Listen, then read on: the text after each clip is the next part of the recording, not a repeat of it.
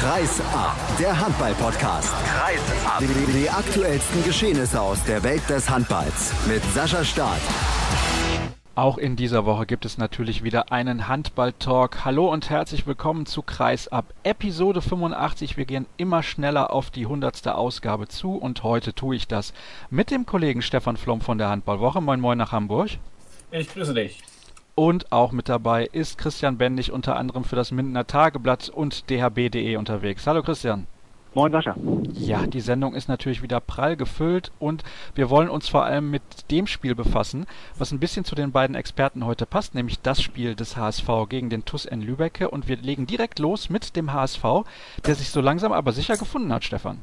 Das ist durchaus richtig. Also das war jetzt der dritte Sieg in Serie und auch wenn Michael Wiegler vorher immer gewarnt hat und auch zu Recht gewarnt hat, dass Nettelstedt keine Laufkundschaft ist, sieht man doch, dass der HSV auf einem wirklich guten Weg ist. Für mich noch beeindruckender ist tatsächlich der Erfolg in, in Göppingen gewesen. Also wie die Mannschaft da aufgetreten ist und da gespielt hat, das war wirklich Hut ab vor der Leistung.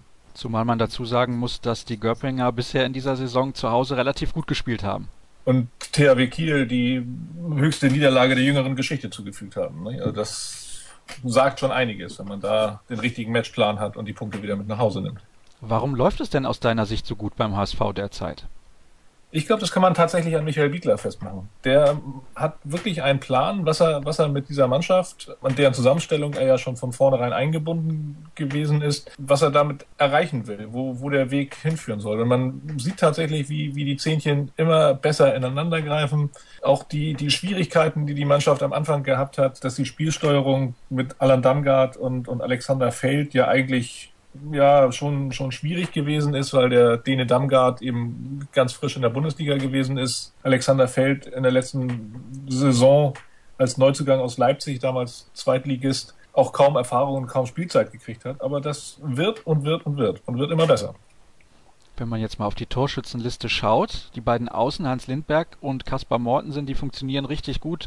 Mortensen kommt nur auf fünf Feldtore weniger als sein Landsmann und das ist eine Top-Flügelzange, da kann man absolut nicht meckern. Ungefähr 3,5 Feldtore pro Spiel machen die beiden. Allen Darmgard hast du gerade schon angesprochen. Hast du erwartet, dass er es so leicht hat, in die Bundesliga reinzufinden?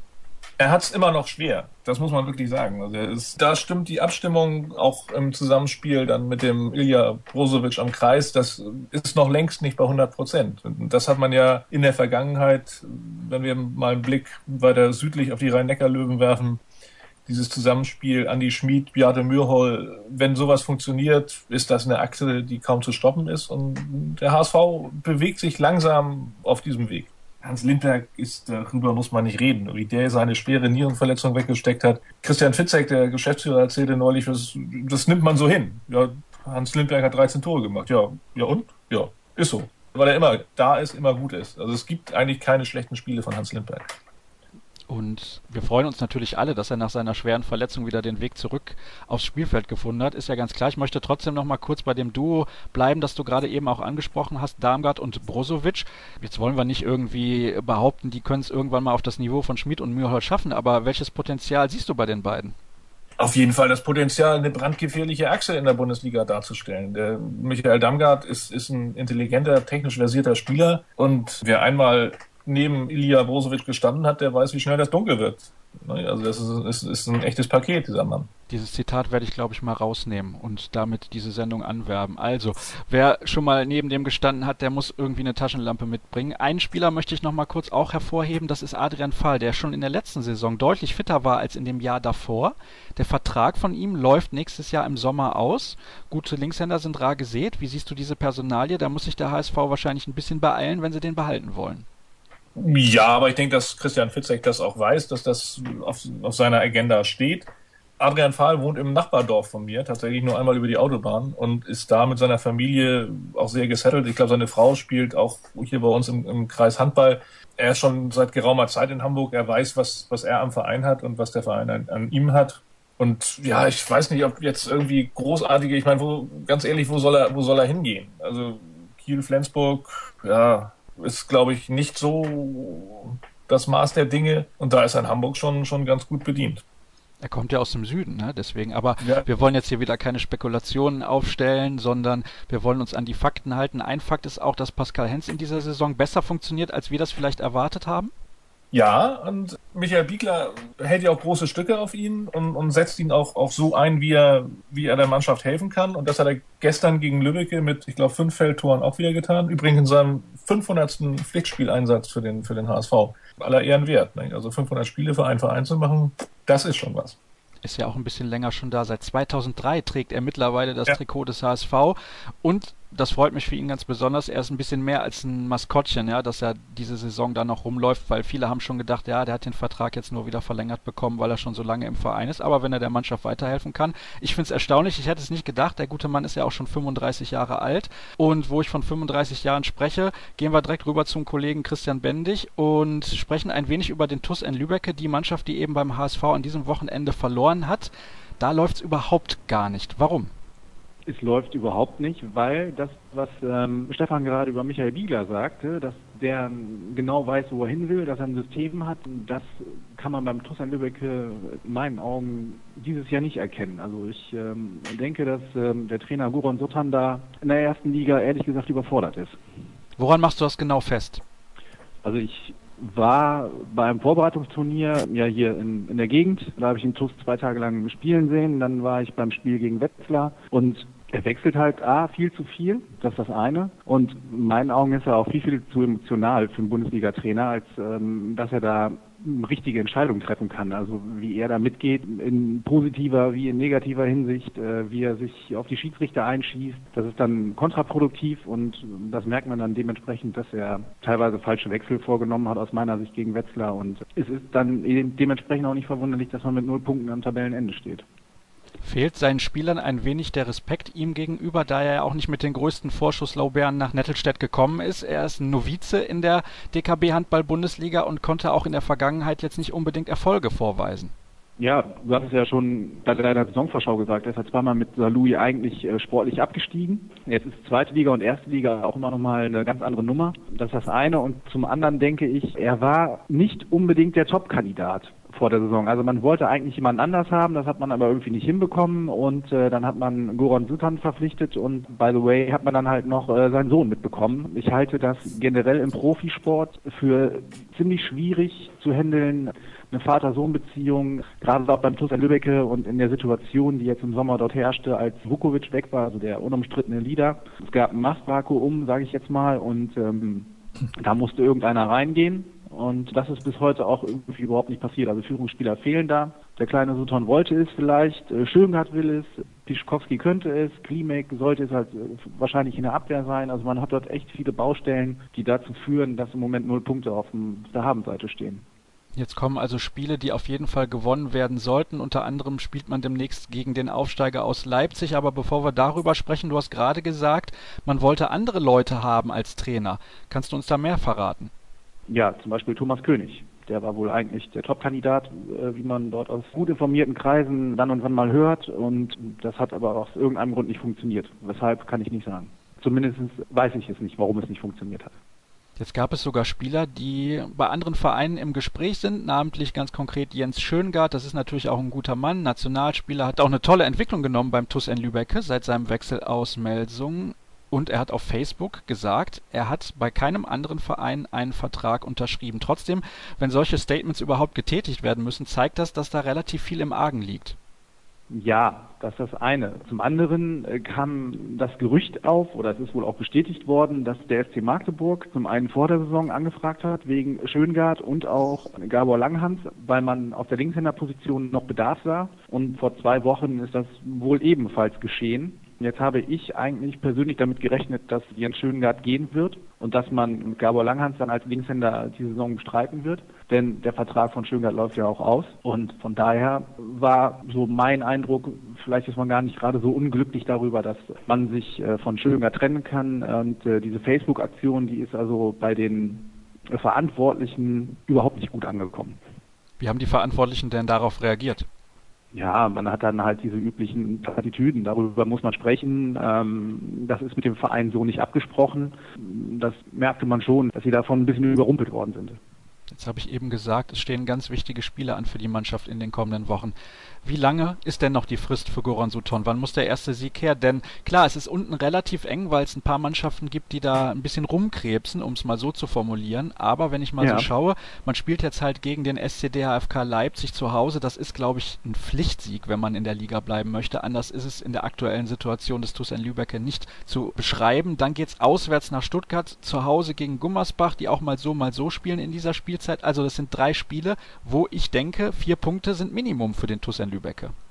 Ganz genau. Also Leipzig muss geschlagen werden und beim TVB Stuttgart, da sehe ich so, die sagen wahrscheinlich auch, wenn wir in der Liga bleiben, Liga bleiben wollen, dann müssen wir den TuS Lübeck geschlagen, zu Hause. Das werden in meinen Augen die nächsten beiden Spiele sein, die Goran Sutton da noch Zeit hat, irgendwie das Ruder rumzureißen. Holt er aus den zwei Spielen vielleicht drei Punkte, das heißt zu Hause ein Heimsieg und da in Stuttgart noch ein Punkt, was im Handball ja immer schwierig ist, auf Unentschieden zu spielen. Im Fußball geht das weitaus leichter. Dann wird er sicherlich noch ein bisschen weitermachen dürfen. Also in dieser Woche wird garantiert nichts passieren. Glaubst du, dass Goran Soton, sollte das Spiel gegen Leipzig verloren werden, noch der Trainer ist?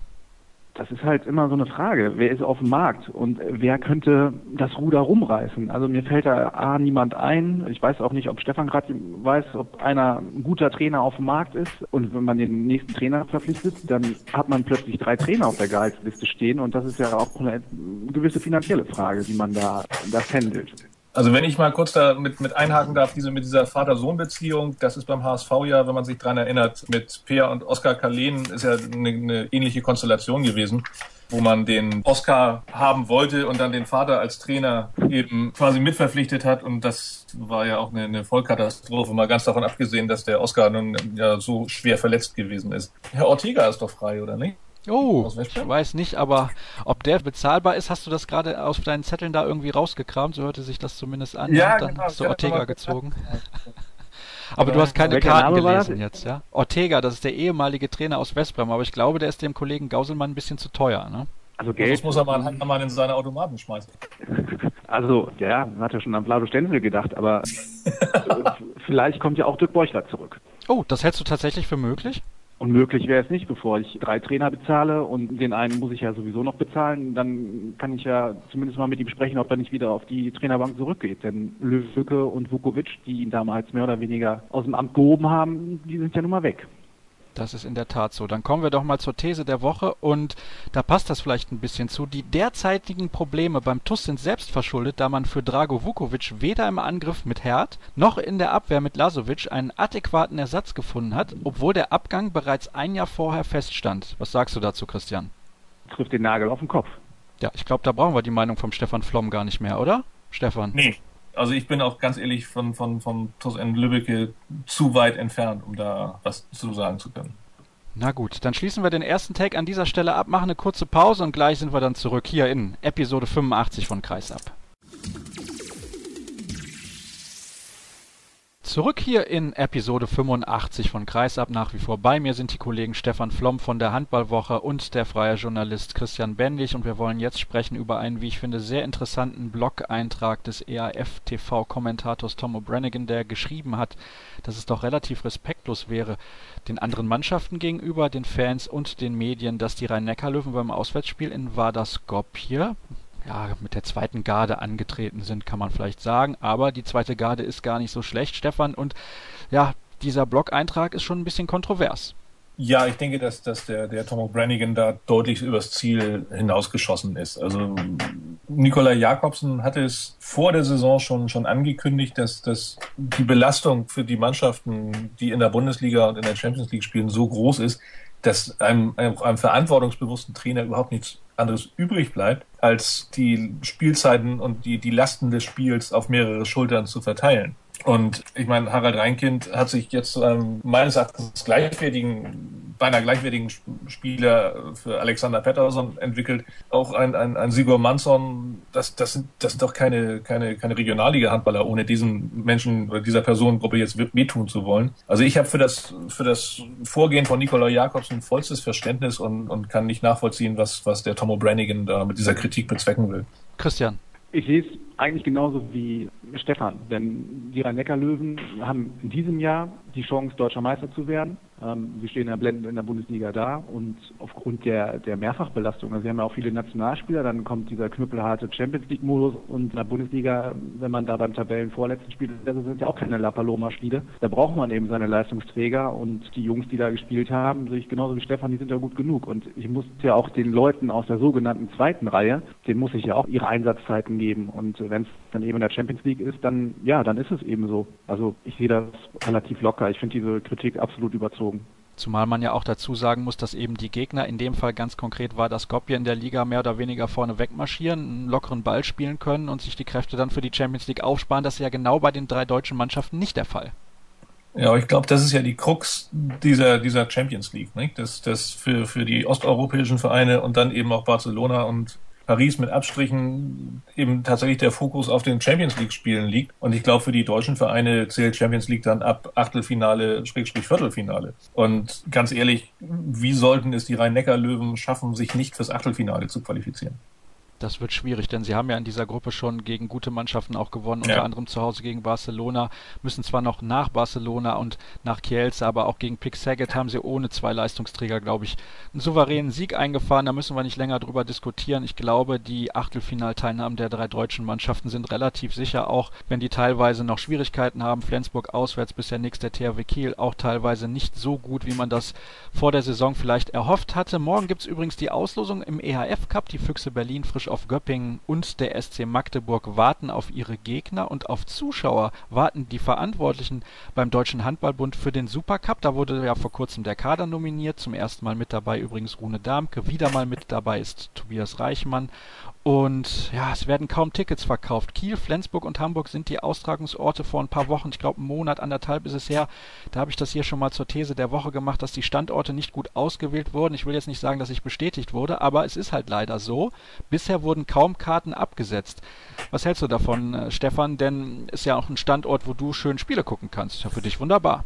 Ja, werde ich auch tun. Ich glaube, das Problem ist, dass man mit diesem Supercup auch, auch nur wenig Menschen anlocken kann. Es ist der Modus dieses Jeder gegen jeden Turniers, wo dann auch am letzten Spieltag äh, das Spiel, ich glaube, Deutschland spielt zum Schluss gegen Slowenien. Und wenn es blöd läuft, dann ist es das letzte Spiel, aber es ist dann, dann geht es um Platz drei und vier oder zwei und drei oder was weiß ich. Das ist ein bisschen unglücklich, glaube ich. Der Termin, ja, geht so langsam in die, in die Handball, Hochzeit rein. Wenn es draußen früher dunkel wird, dann gehen die Leute ja auch lieber in die Halle, als wenn, wenn die Sonne scheint und man noch gerade bei uns an der Elbe spazieren gehen kann und noch ein Fischbrötchen essen kann. Und bei der Bekanntgabe des Kaders hat mein Kollege Olaf Bruchmann mit dem Rolf Reinke, dem Vizepräsidenten des DHB für den Bereich Organisation und auch Vorsitzenden oder Präsident heißt er, glaube ich, des Hamburger Handballverbandes gesprochen. Und auch der Rolf Reinke hat gesagt, man könne durchaus mal über Modus und auch Termin dieses Supercups nachdenken und was natürlich auch mit ins Spiel kommt, da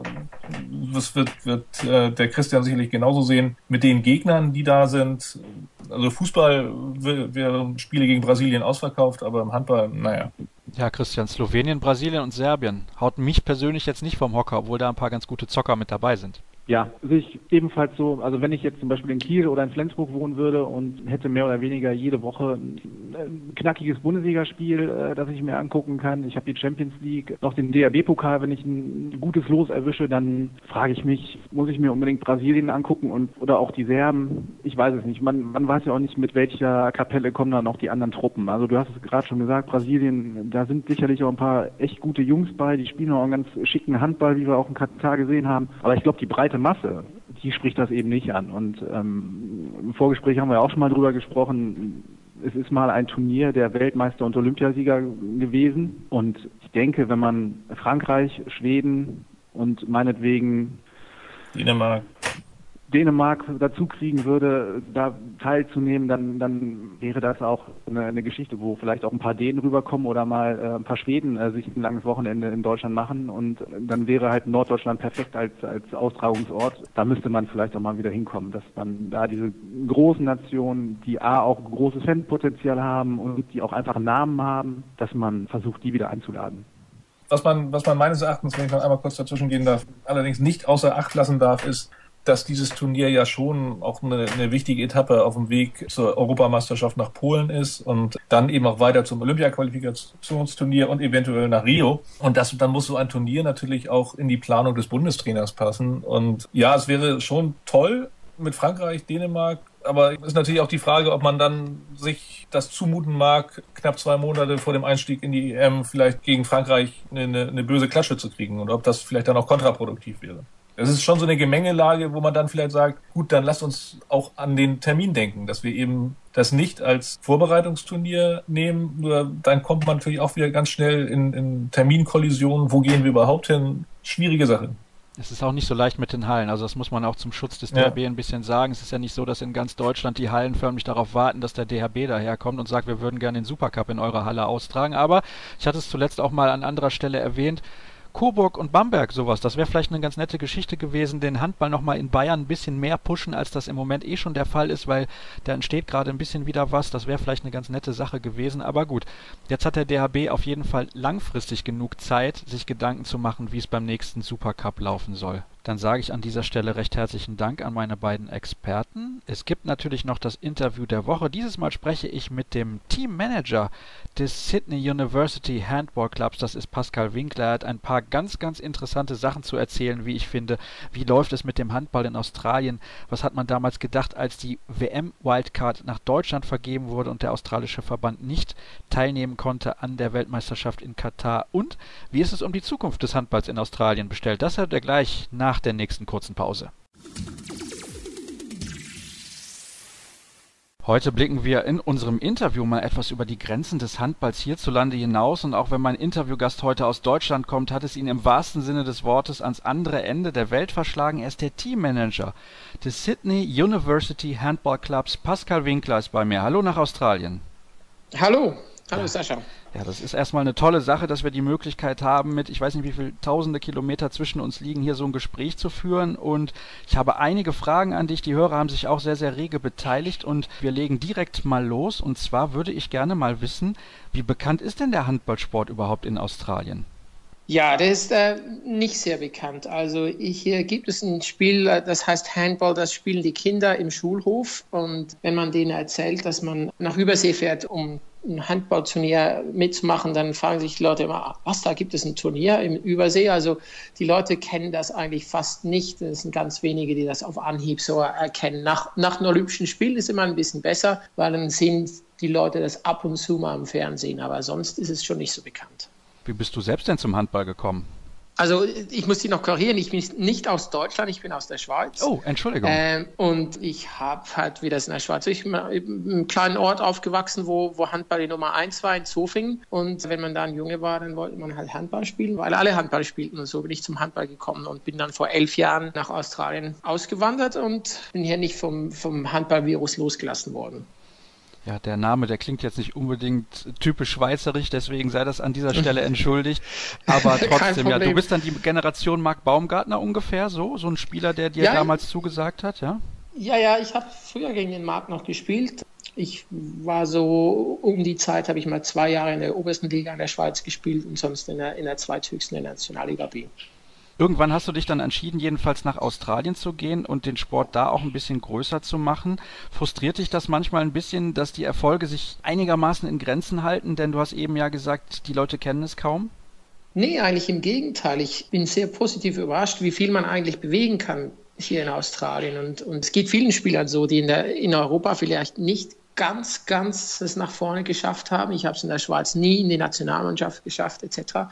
Hier in Australien habe ich es dann auf Anhieb mit 37 bin ich dann auch in die Nationalmannschaft einberufen worden. Also eigentlich kann man hier drüben ganz viel erreichen, wenn man, wenn man will und wenn man die Energie und, die Zeit reinsteckt. Also von daher bin ich eigentlich überhaupt nicht frustriert. Ich habe hier fast mehr erlebt und mehr erreicht mit Handball, als, als es in Europa möglich war. Du hast mir eben im Vorgespräch gesagt, du bist jetzt der Teammanager des Clubs. Das heißt, du hast natürlich auch viele organisatorische Aufgaben. Welche Möglichkeiten gibt es denn zum Training vor Ort? Könnt ihr täglich trainieren? Habt ihr Hallen immer zur Verfügung? Ja, also im Allgemeinen muss man sagen, nein. Also wir sind mittlerweile sehr privilegiert bei Sydney Uni, weil sich die Universität mittlerweile sehr stark auch für uns einsetzt. Und wir haben jetzt die Halle so regelmäßig dreimal pro Woche. Und dann, wenn wir uns auf Superglobe oder sowas vorbereiten, kriegen wir die Halle am Wochenende auch noch umsonst. Und das ist also die absolute Ausnahme. Sonst jeder Handballverein hier drüben bezahlt für die Halle. Und die Spieler, es ist ganz gang und gäbe, dass die Spieler eigentlich 10 Dollar, also so 6 Euro pro Training abdrücken, um trainieren zu können. Wie groß ist denn euer Kader? Wie viele Spieler habt ihr in der Mannschaft? Also dieses Jahr waren wir, war es ganz gut, hatten wir vielleicht so zwischen 22 und 25 Spieler, die sich so um das Elite-Team, also um das, um das High-Performance-Team bemüht haben und da reinkommen wollten. Das ist so vier bis fünf Monate, bevor wir zum Superglobe fahren, um, um die Ozeanenmeisterschaft zu spielen und nachher, um sich auf den Superglobe vorzubereiten. Und das war natürlich toll. Dann hatten wir auch zum Schluss noch 20 bis 22 Spieler, die sich eigentlich da um die 16 Plätze bemüht haben. Und das hat dann schön ein bisschen Konkurrenz geschafft und hat das Niveau ein bisschen hochgedrückt, was eigentlich ganz gut war.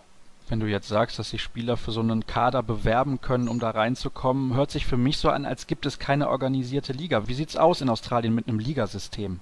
Ja, also das war eigentlich wahrscheinlich einer der Hauptgründe, warum der Handball noch nicht weiter ist, ist, dass es keine nationale Liga gibt. Es gibt in Melbourne, Brisbane, Sydney gibt's Ligen, die sind aber immer nur so lokal, das sind so Stadtligen eigentlich, also das heißt Staatsliga, aber außerhalb der Stadt gibt es keinen Handball mehr. Und dann, also in Sydney sind das wahrscheinlich sechs Mannschaften, sechs Männermannschaften, die dann die Liga spielen und das Niveau ist dann aber eigentlich alle zusammen vom Ex-Bundesliga-Profi, der eben hier mal ein halbes Jahr nach Australien kommt, bis zum Anfänger. Die spielen alle in der gleichen Liga. Und das ist halt so auf lokalem Level. Und dann gibt es einmal pro Jahr gibt die Championships, wo die Staaten gegeneinander spielen. Das sind dann so Auswahlmannschaften. Und dann gibt es auch die Clubmeisterschaft, die wir jetzt in den letzten drei Jahren jeweils gewonnen haben. Und das ist aber eine Turnierform. Und der Hauptgrund, warum das so organisiert ist, ist wirklich äh, Kosten. Also weil Sydney-Melbourne ist eine Stunde Flug, Melbourne-Brisbane ist zwei Stunden Flug, Sydney-Perth ist fünf Stunden Flug und da, da ist es einfach zu teuer, wenn man da jede Woche Handball spielen würde, weil es halt nicht profimäßig organisiert ist. Wie so oft ist das Geld ein großes Thema, aber da kommen wir gleich noch zu. Ein Hörer fragt an dieser Stelle, ich glaube, das passt ganz gut rein im Moment, wie schätzt du das Niveau im Vergleich zu Deutschland ein?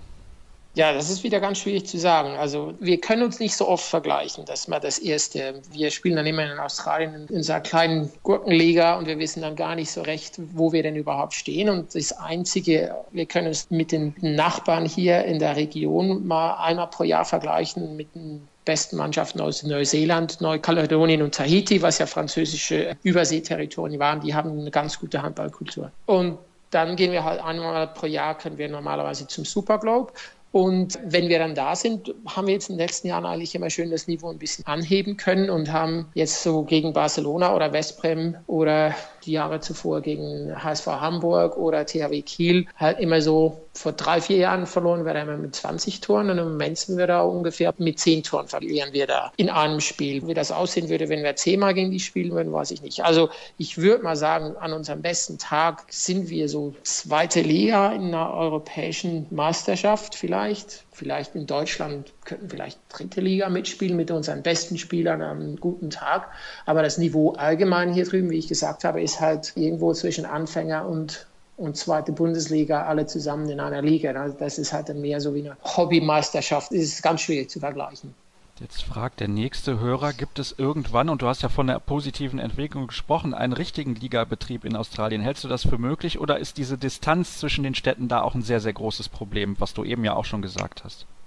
Ja, das ist eigentlich ganz interessant. Wir sehen im Moment jetzt, so eben vor Weihnachten, wollen wir noch die Meisterschaft auf die Beine stellen, dass wir eigentlich mit den vier besten Clubs eine nationale Meisterschaft für nächstes Jahr organisieren wollen. Das wird in Turnierform wahrscheinlich austragen. Das ist auch im Moment sind wir noch daran, Geld dafür aufzutreiben, zu versuchen. Die Spieler werden natürlich auch immer noch was einschießen müssen und die Flüge mitbezahlen und sowas. Aber dass wir eigentlich ab März nächsten Jahres so eine März bis Juni eine Meisterschaft haben, wo wir dann drei Mannschaften in eine Stadt fliegen und die dann übers Wochenende zwei Spiele spielen und dann drei Wochen später fliegen alle in eine andere Stadt und dass wir eigentlich so eine bessere nationale Meisterschaft hinkriegen. Und das glaube ich, wird dem Handball sehr gut tun hier, weil es dann endlich für junge Spieler auch was Regelmäßiges gibt und weil auch für die Nationalmannschaftsspieler es, es mehr mehr leistungsgerechte Trainingsmöglichkeiten und Spielmöglichkeiten gibt.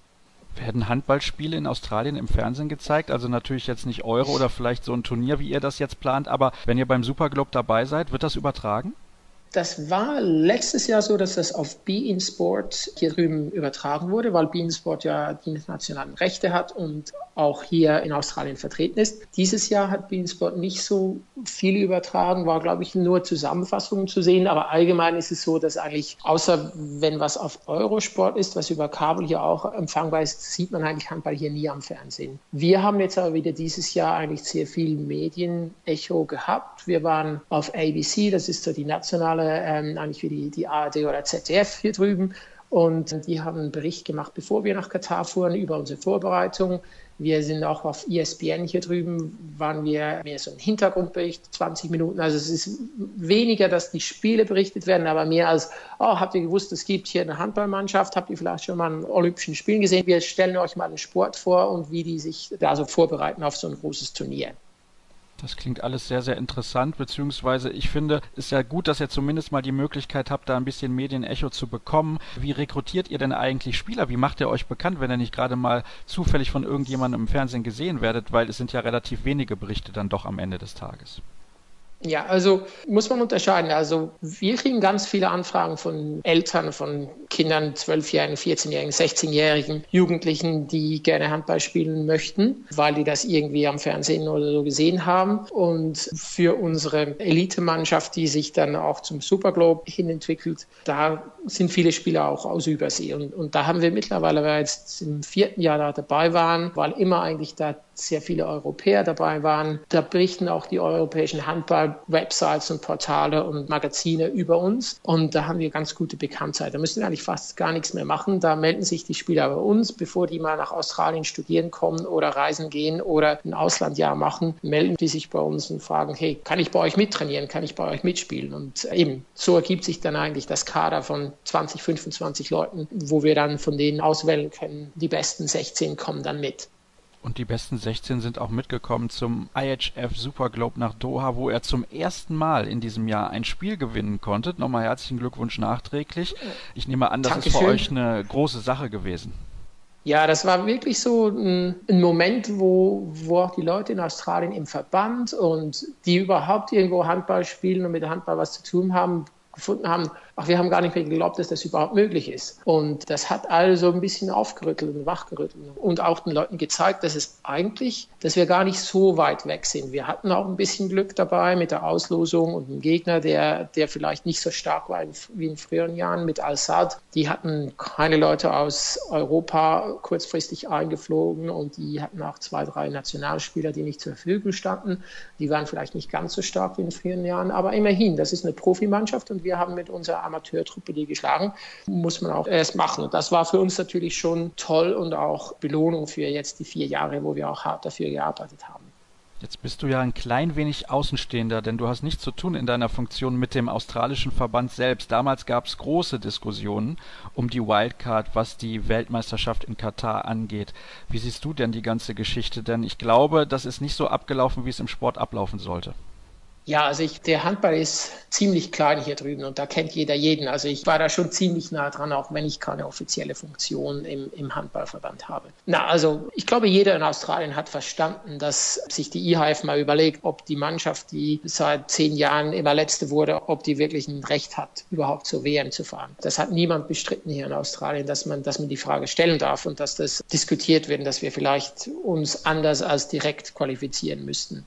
Das Problem war, dass die IHF die Entscheidung halt relativ zu einem ungünstigen Moment plötzlich getroffen hat, weil die Qualifikation war halt schon abgelaufen und die Spieler hatten alle schon zwischen 5.000 und 10.000 Dollars ausgegeben für Trainingslager, für einen Flug nach Neuseeland, Unterkunft und was weiß ich und hatten sich quasi schon für die WM vorbereitet und dann quasi den Boden unter Füßen weggezogen zu kriegen, war halt schon sehr hart und war halt sicher auch unfair. Ich glaube, das Problem war mehr der Zeitpunkt, als was die IHF an und für sich gemacht hat. Der Zeitpunkt und der genaue Ablauf. Und ich glaube, das war auch das, was, was hauptsächlich hier drüben die, die, die Leute gefunden haben. Das könnt ihr doch nicht jetzt ein halbes Jahr, bevor wir da hinfahren, machen. Naja, aber ich meine, der australische Band hatte natürlich nicht mal genügend Geld, um das sportgerichtlich anzufechten, weil nur schon die Gerichtskosten, um, um da vor das, Sportgericht in Lausanne zu gehen, wären zu hoch gewesen. Der australische Verband wäre darüber schon Konkurs gegangen, praktisch nur schon vor Gericht zu gehen. Also da musste man sich dann halt auch irgendwie mit der IAF arrangieren und da konnte man nicht rechtliche Schritte einleiten. Und naja, es ist jetzt, wie es ist und ich glaube, die Leute haben, haben es hinter sich gelassen, mehr oder weniger und, und schauen jetzt vorwärts. Und, und ich glaube auch für uns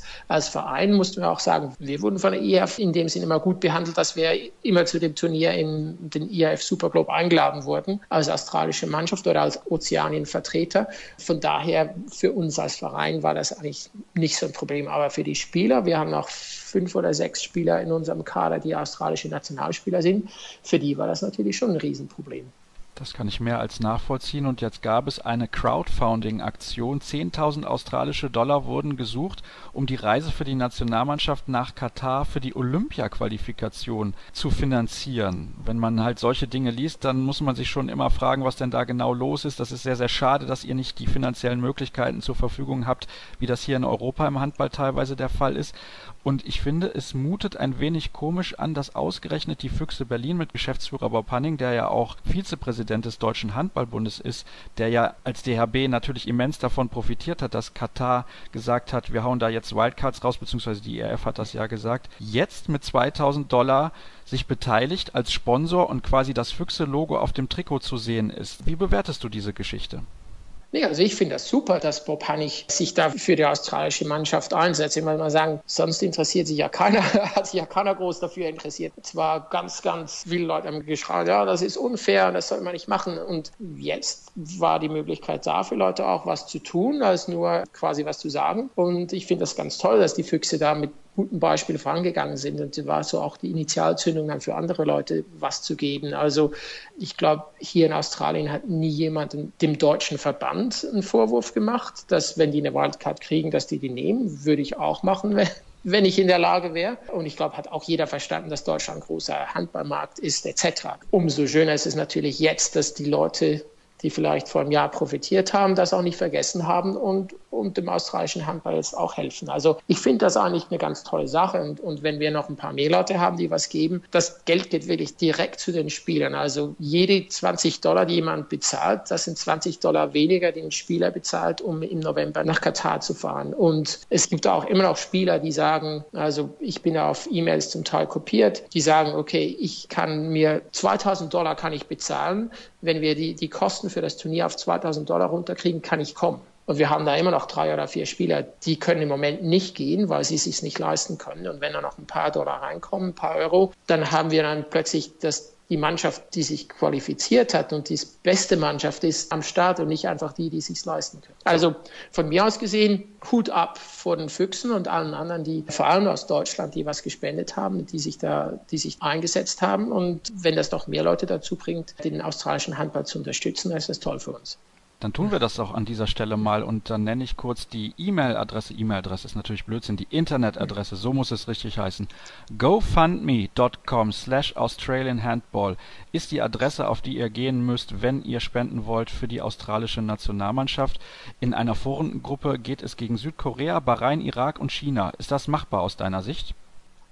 Es wird schwierig. Also das, das, das Hauptproblem ist immer, dass die, die australische Mannschaft, da sind die Hälfte der Spieler ist in Australien und die leben in drei verschiedene, vier verschiedenen Städten. Also die haben so Maximum einmal pro Monat zwei Trainingseinheiten zusammen und der Rest ist über Europa verstreut. Also der Bevan Calvert spielt in Deutschland bei äh, Schwerin. Wir haben ein paar Spieler in Schweden, die spielen alle so zweite, dritte Liga. Und es ist immer so ein bisschen schwierig, die Intensität als Mannschaft hinzukriegen, wenn du, wenn du nicht so viel zusammen trainieren und nie zusammen spielen kannst. Also von daher wird es, auch wenn es vom Niveau her der einzelnen Spieler vielleicht noch reichen würde, wird es so oder so schwierig. Also Korea wird ganz schwierig. Bahrain ist eine gute Mannschaft. Gegen die habe ich 2011 gespielt in Schweden an der WM. Die haben ganz gute, die haben ein paar ganz gute Spieler und sind ganz abgezockt und, und, und physisch stark. China, glaube ich, ist vielleicht noch am ehesten die Chance. Ich glaube, die waren auch im Kosovo an dem Emerging Nations Turnier, wo Australien, glaube ich, neunte oder zehnte wurden. Also ich denke mal,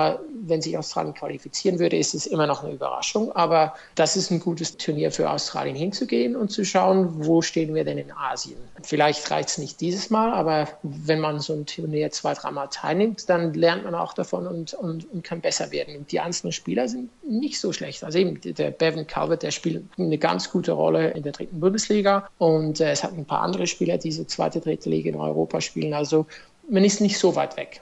Aber ich würde immer noch sagen, Qualifikation für Olympia wäre immer noch eine, eine kleinere Überraschung, wenn die das schaffen würden.